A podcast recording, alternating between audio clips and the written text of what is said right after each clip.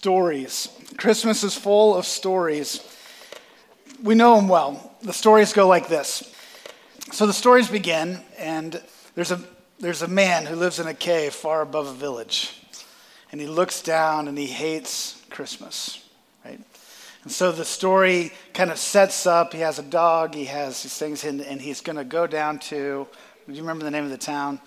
Whoville, right? And he's going to go down to Whoville, and he's going to take all their presents and take Christmas away from them. And so he goes down, and he takes everything away, and then he loads everything onto his sleigh, and he goes to go back up the mountain, thinking all will be dark and all will be lost. And then what do the Whos do? They stand in a circle, and they begin to sing, and he hears this strange noise. They begin singing, and he has this revelation, right? And the revelation is that Christmas really isn't about presents and toys, but Christmas is about something deeper, right? And he goes in the story. And then his heart changes, and it grew three sizes that day. And he goes back down, and he goes to Whoville, and they warmly accept him, and he cuts the roast beast, if you remember well. See, the story of Christmas is a story, and it is a story that isn't like the story of the Grinch. It's different. The Grinch is a, it's a myth. It's a story. It's a quaint thing written to kind of make us think of greater principles in life around Christmas time. See, the story of Christmas is one that actually happened. And the setting of the story works like this. There was silence. No word had been spoken. God had distanced himself. No prophet had come. four hundred years of silence. God had not spoken. No prophet, no word. And then he bursts onto the scene. And he speaks to Zechariah and Elizabeth, to Mary and Joseph. John the Baptist is born, and then Jesus. See, the, there's a setting, there's conflict, there's rising action, there's climax, there's falling action, there's resolution. And it's this part of a story that's part of a grander story. And the part of the story that's a part of the grander story is God is bursting onto the scene, but the birth of Jesus is not even close to the beginning of the story. The story began long ago, and it will end far into the future. The story is a part of this greater rescue mission and story of God in the world. So before we read the text today, we're going to read Luke two, one through twenty. It'll be on the screen. So there's a Bible in the seat ahead of you. If you don't have one, you can grab it and turn there with us. Luke two, one through twenty, and in a minute I'm going to ask you to stand in honor of reading God's word. But in this text, what we'll find is there's a superiority to the person of Jesus. Now, to those of us in the room that love and know Jesus, you know why he's superior, because he has done something significant in you that you could not do for yourself. So there's this superiority to Jesus, and Luke will constantly scream of the superiority. Because see, John the Baptist was born, and in Luke one, we see his birth. Now, there's two verses that speak of the, the birth of John the Baptist, and I don't think it's without, I think this was intentional on Luke's part, that there's twenty verses dedicated to the person of Jesus being born. Because Luke is making an extreme statement, and what he's saying is that Jesus is superior to all. His birth is different. It is unique. It is not like the birth of another. It is, it is exceptionally, extraordinarily set apart and set aside as a unique birth. See, John the Baptist was born, and he was a prophet. He was a prophet of four hundred years of silence, no prophets, and a prophet is born. And John the Baptist, we'll speak about this throughout the day today, is John the Baptist says it like this. When he sees Jesus, he, he makes a statement. He says, "Behold, the Lamb of God who takes away the sins of the world." He was not the one to come, but he was, he was the one who came to proclaim that there was one coming. When he meets Jesus, he'll say, make this astonishing statement in John three thirty. "Oh, he must increase and I must decrease." There's a superiority to the person of Jesus. So let's read together Luke two, one through twenty. So if you'll stand this morning in honor and reverence to reading God's word, we'll read the classic entirety of Luke two, one through twenty, the Christmas story found in the scripture. "In those days, a decree went out from Caesar Augustus that all the world should be registered. This was the first registration when Quirinius was governor of Syria. And all went to be registered, each to his own town. And Joseph also went up from Galilee, from the town of Nazareth to Judea, to the city of David, which is called Bethlehem, because he was the house and lineage of David, to be registered with Mary, his betrothed, who was with child. And while they were there, the time came for her to give birth. She gave birth to the firstborn, to her first, firstborn son, and wrapped him in swaddling cloths and laid him in a manger, because there was no place for them in the inn. In the same region there were, were shepherds out in the field, keeping watch over the flock by night. And an angel of the Lord appeared to them, and the glory of the Lord shone around them, and they were filled with great fear. And the angel said to them, "Fear not, for behold, I bring you good news of great joy that will be for all the people. For unto you is born this day in the city of David a Savior, who is Christ the Lord." I just want to focus that verse. Read it one more time. "For unto you is born this day in the city of David a Savior, who is Christ the Lord." Savior, Christ, Lord. "And this will be a sign for you. You will find a baby wrapped in swaddling cloths and lying in a manger." And suddenly there was with the angel a multitude of heavenly hosts, praising God and saying, "Glory to God in the highest, and on earth peace among those whom, with whom he is pleased." When the angels went away from them into heaven, the shepherds said to one another, "Let us go over to Bethlehem to see this thing that has happened, which the Lord has made known to us." And they went with haste and found Mary and Joseph and the baby lying in a manger. And when they saw it, they made known the saying that had been told them concerning this child. And all who heard it wondered at what the shepherds told them. But Mary treasured up all these things, pondering them in her heart. And the shepherds returned, glorifying and praising God for all they had heard and seen, as it had been told, as, as, as it had been told them. Father, we pray that you would honor, Lord, this reading of your word, and Lord, that you would speak the truths of these texts into our lives, of this story in which we know, but Lord, in which it is filled in this text with so much. Lord, speak to us, open our ears to hear and our eyes to see today. We ask in Jesus' name, amen. You may be seated. Well, it really is a wonderful thing to be here this morning, gathered in this room, filled up to the brim. And it's a wonderful thing to gather together at Christmas because we have all kinds of things and traditions that we do. I remember a few years ago, me and my daughters and my family, we we played out Luke two, one through twenty. So we gave every person in the room a job, right? And then we read the story and they acted it out. Which, by the way, if you want to video something that might go viral, do that, because you have no idea what a three-year-old will do who is the person of Mary, right? And so, so it was this wonderful thing. I think at the end of it, they were fighting over baby Jesus. I think that's how that went down. And so if you don't know me, I have four girls, and this is just kind of how... we just don't know what's going to happen. And so, and if you have children, you know that. And so, so this story is one that we know. You've read it maybe at Christmas time. You've heard it preached on before.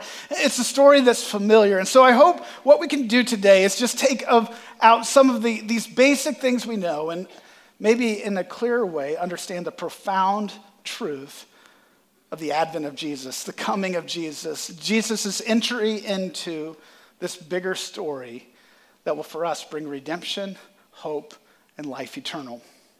So the first thing that we see in the text is the arrival to Bethlehem. So if you're following with me in your notes, simple, the, the arrival to Bethlehem. Now, they had gone from, from Judea to Bethlehem, and in this journey from Judea to Bethlehem, we talked about the journey last week. It was historically this wonderful place, Bethlehem. This was the resting place of Ruth. Oh, by the way, I don't know if you know this. Here's a little preacher joke. Um, do you know what Boaz was like before he got married? Ruthless. And so so it was the birthplace of Ruth, right? Not the resting place of Ruth. It's terrible. Bad. Amen. There you go. My amen row just gave me an amen that it was terrible. And so... Uh, so it, it was it was the resting place of Ruth, the birthplace of David, and this historically kind of place that was set aside, of a place of nowhere, yet of great biblical importance. We'll read the Micah text of the prophecy that Jesus would be born in this very place. This seventy-five mile journey from Nazareth to Judea to Bethlehem, it, it was a minimum of three days to make it. Mary was pregnant. And they traveled maybe, you know, through this mount. They, they they traveled through this mountainous, rough terrain, weather, et cetera. Now, at Christmas, me and my wife, our family has always lived like twelve to fifteen hours away. We complain about a twelve-hour drive at Christmas time, right? Because we have screaming children in the back, making your ears bleed and whatnot. But they had this seventy-five-mile journey because there was this there was this oppression upon them in the day in which they lived. This fear that surrounded them because of Herod, because of Caesar, because of the government that surrounded them. There was this pressure put on to do what was right. But God in his providence had said that the baby would be born in Bethlehem, Jesus the Savior, and he would be. Bethlehem, again, the town of David, the house of bread, would come the bread of life. So again, this is this historically wonderful place, but oddly obscure and completely prophetic. There was a proclamation that was made, I believe, simply by Bethlehem being the birthplace of our Savior. The gospel has come for all ordinary and obscure people, not wishing any to perish, but for all to come to repentance. Peter says that, that he, not wanting all to come to repentance, not any to perish, meaning that every man, every woman, every child, God desires for them to come to him, to worship him, to be made new in him. And I believe that Bethlehem was a very large statement of saying this obscure place where our Savior would be born would proclaim to these obscure people, to the ends of the earth, and I don't know about you, but I am an oddly obscure person, that I'm unworthy of this message coming into me, this renewal that has come into my life. This is what being born in Bethlehem is, is screaming. To register with Mary, again, for taxation purpose, because there was no place for them in the inn. In the inn would have probably been a who knows what that necessarily would have been, but they probably had Jesus in a cave somewhere tucked up on the side of a hill. Micah five, one, five, two through five reads this, "But you, O Bethlehem Ephrathah, who are too little to be among the clans of Judah, from you shall come forth for me one who is to be ruler in Israel, whose coming forth is from old, from ancient of days. Therefore he shall give them up until the time when the two, when she who is in labor has given birth, then the rest of his brothers shall return to the people of Israel. And he shall stand and shepherd his flock in the strength of the Lord, in the majesty of the name of the Lord his God. And they shall dwell secure, for now he shall bear he shall be great to the ends of the earth, and he shall be their peace." In this passage, what we see is that Jesus, this was prophesied long before, and so although it was oddly obscure, it was completely prophetic, that the gospel would come to all ordinary people. Now, when God says something, it comes to be. This is the way it is. If you read the Old Testament, and you read of all the promises that God makes, over and over and over and over and over again, God makes promises. And I'm not even saying this just from a Christianity standpoint. All of his promises come true historically. It is, it is highly unlikely for all the things that God said to come to be, yet they all did. So that's a really encouraging thing, but also possibly a very discouraging thing. It's a very encouraging thing because God keeps his promises, meaning that those of us who are in him, we can bank on what God has said. So if you have faith in him and you've placed your faith in him, this means that you are a child of God. We sang about it this morning. You are free, that, that you are loved and you're cherished, not by your own merit, but by the blood of Jesus shed on the cross for you. You are free. It says in the scripture that if you are in him, you are seated in the highest places with him, not in the future, but today. You have the highest position that you could possibly have in Jesus. Because of Jesus. You are loved. You are treasured. These are promises that he's made if we are in him, and we can bank on him because God keeps his promises. Even to where his son would be born, he keeps his promises. But he also keeps his promises that if you are not in me, you will be judged. That if you rebel against me the entirety of your life, you'll be cast away from me in death. There's this real weight to this. And see, the reason it's important to say that real weight is Christmas really isn't Christmas without that weight, is it? I mean, it's just the birth of another person. If it's just, oh, a guy came to bring you good things. And he absolutely did come to provide us a way that is good beyond good. Because there was bad beyond bad coming toward us.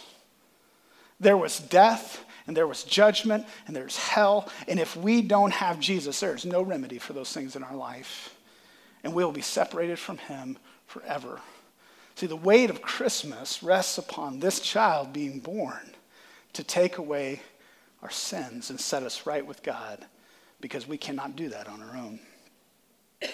So this ordinary, obscure people, you and I, can be made right with God because of this king who would come to an ordinary, obscure place to be born. So the second thing that we see in the text is the arrival of the king. So we see this place in the context, the historical setting where he's at, and then the arrival of the king. He comes. It says it like this in verse six. And while they were there, the time came for her to give birth, and she gave birth to her firstborn son. Now this is important, right? This is the virgin birth. That's why it says her firstborn son. She had never been with a man and wouldn't be until after Jesus was born. She would have other children, but Jesus was different. He was born of a virgin, not of blood stained by sin, but born of God. Jesus was different. He is unique. He is one of a kind. And so they wrapped him in swaddling cloths, laid him in a manger, again, probably in a cave, because there was no place for them in the inn.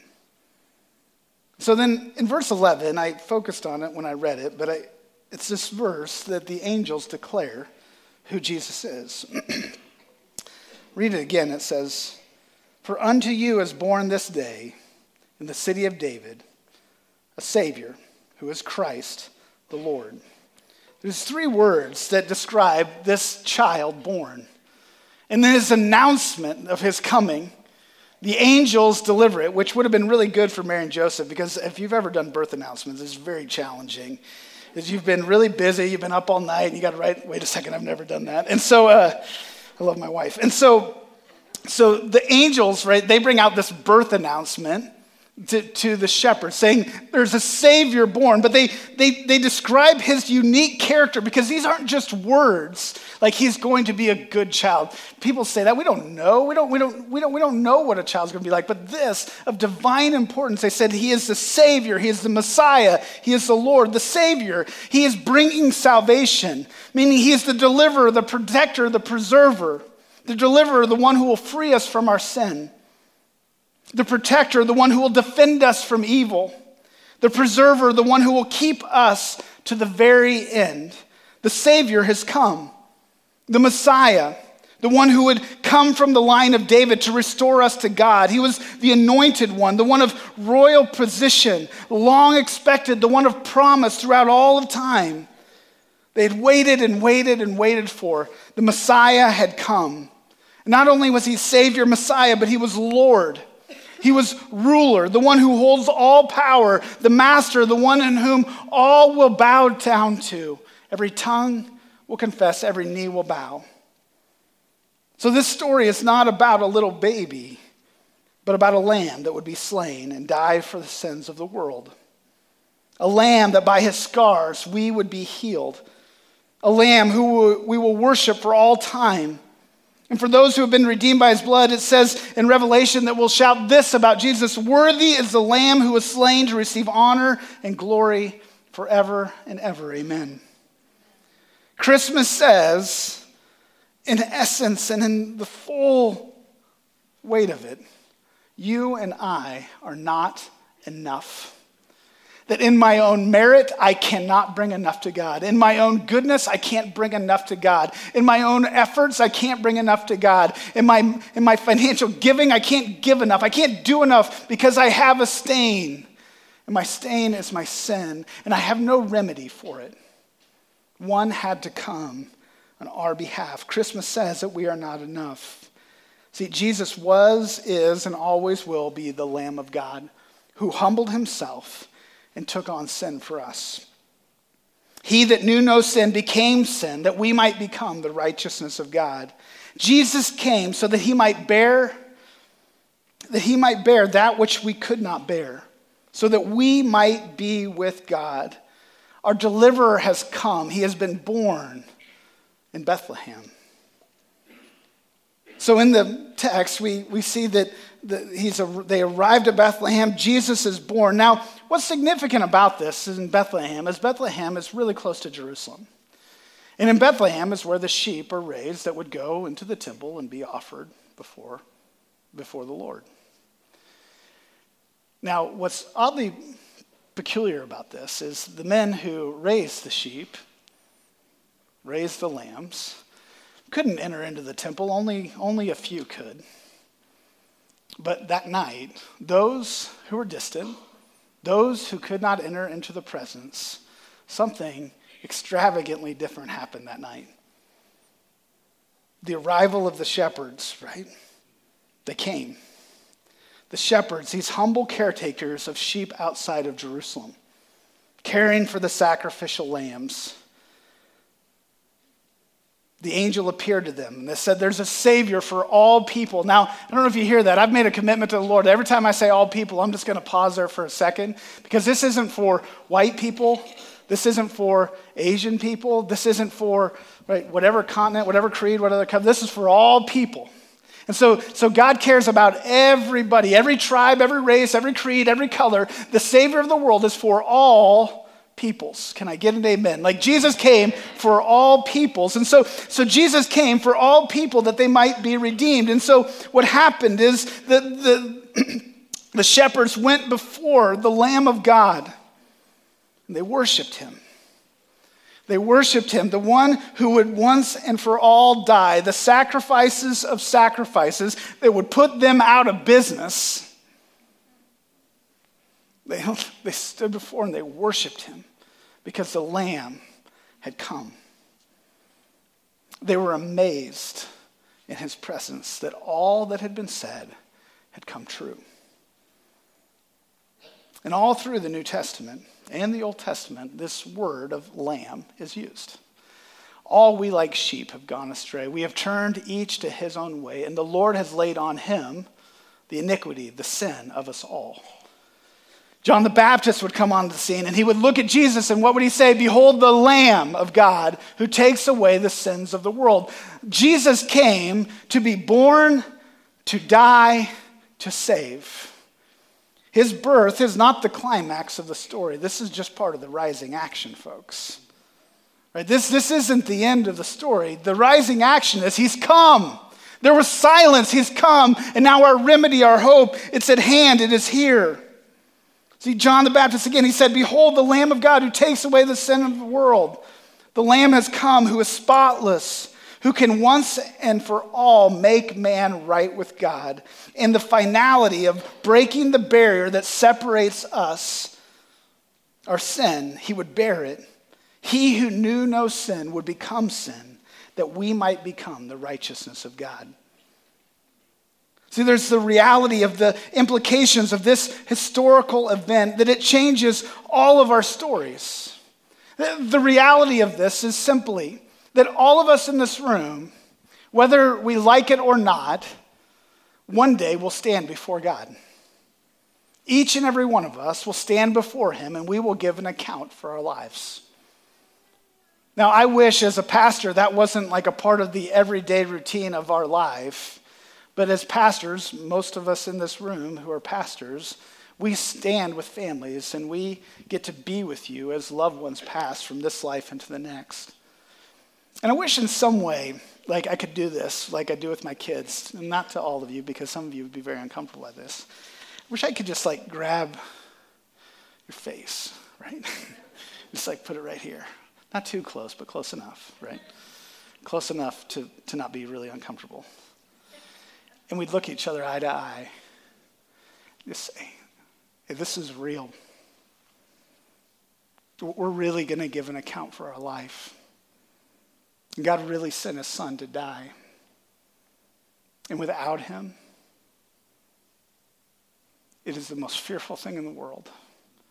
But with him, there is a peace that is unspeakable. Stop running. Stop hiding. Stop fearing, and lay down your weapons. Stop your fighting. Stop your war, and find peace with God today. Because see, this isn't the story of just a baby being born. This is a story of the Savior of the world entering into the bleakest situation that humanity had ever faced and providing a way through his life, death, burial, and resurrection for us to be with God. See, God has not been silent, and he is no longer silent. He has seen our need. He has seen our need for hope and has come to bring peace, to bring life and light into our lives. John seventeen three says it like this: "This is eternal life, that they may know you, the only true God, and Jesus Christ whom you have sent." You see, I love that verse because there's not a lot of verses like it. The verse says, "This is eternal life." Now, if you wanted to know what eternal life was, does anybody want to know what that is? I mean, it's kind of a big thing. It's a big deal, right? I'm, I'm not going to live forever. I, what do I want to know that? This is eternal life, that you may know the one and only true God and his son whom he sent. He sent his son. He was born. And eternal life can come through knowing his son. Now, Christians in the room today, those who have confessed him, who profess a love of Jesus, I just say this to you. Do you, do you know him as you want to know him? Are you pressing in as a As a child presses into a father, wanting to glean everything I can from my dad? Are you pressing into him this Christmas and in the year to come in a way that shows, like, I, I want to know you, the fullness of who you are, God. I want to know your ways. I want to know your activity. I want to know your heart. I want your heart to be my heart. I want your life to, to be lived through my life. I want your will to be my will. I want, I want you to fill me. I want to know you deeply. Maybe for you, this Christmas would be just a great prayer to pray, "Oh God, help me to know you more." Because see, he isn't distant. It's not just on the words of a page. He indwells us. He fills us, and he's not a God who is distant. He's a God in whom we can know and know increasingly. For those of you this morning that maybe have never given your life to follow Jesus, this is eternal life, that you may know, that you may know the only true God in Jesus Christ, whom you have sent. It's pretty simple, and it works like this, is that if we repent of our sins and turn in faith, we can know him. Now, this isn't like, I heard you guys say it like this, this isn't like a Monty Python bridge keeper scene, right? Where, you know, if you can answer the three questions right, that you get to pass and go on and be with God. That's not how this works. You know, it's not, what is your favorite color? Anybody that knows it, it's super funny. If you don't, don't watch it. And so, and if you don't think it's funny, then you're not funny. And so, uh, sorry. And so, so we, we we deal with things in the church sometime like this. This is God. God could not be a more genuine than than he than than, than anything that we ever have known. And what God wants from us is something genuine, where we say to him, and I remember it well in my own life, when I said, "Oh Father, forgive me, because I have run my own life and I've run it into a ditch, and I am the worst boss of my life. And I've rebelled from you, and I've pushed you away, and I am so sorry." And I remember it, well, I said it, "I don't even know what to do. But I know I need you. And so will you come in me, and will you change me?" And then I prayed, "God, would you please bring people into my life to help me?" I don't know what your prayer is to God, but if you've never turned in repentance and faith to him, I just encourage you and implore you today, Today to say, "God, forgive me. I've rebelled against you. Turn my heart back to you, my creator, that I might live for you, love you, and worship you." See, I believed in a way I didn't even know it that day. I repented of my sins, and I turned in faith to him. And I don't know what that looks like for you, but I know in Scripture it says over and over again, through repentance and faith, that you can enter into a relationship with God in which you can know him increasingly and his son whom he sent, and whom we will worship for all time and eternity, and we will proclaim, worthy is the Lamb who was slain. Let's pray together. Father, this morning we are grateful for you, the Lamb of God who was sent for us. Father, this morning we recognize that it is no amount of our own effort that can set us right with you, but it's by what you have done for us. In Philippians, Lord, you said that, that our Savior Jesus humbled himself and became a man. Lord, we thank you for the advent, for the coming of our Savior, Jesus Christ. We thank you for Christmas, that we we annually and throughout the year focus on this incredible event in time in history. And through it, Lord, would come our salvation, would come our Savior giving himself to be crucified for our sins, taking the death we deserved, taking the hell we deserved, taking the judgment we deserved, and bearing it himself for us. Lord, we believe that your word is true. We believe that you desire to know us. And so, Lord, whatever, whatever you're saying, however you desire for each and every person to respond, whatever you're saying, Lord, I just pray that the resounding answer in the hearts in this room would just be yes. Yes, I want to know you more. Yes, I want to know you for the first time. Lord, help us to respond. Jesus, you are everything. You are the superior story. Jesus, might you make our story a part of your superior story. Lord, we love you. We ask this in your name, Jesus. Amen. If you'll stand, we're going to sing. These altars are open for you to come.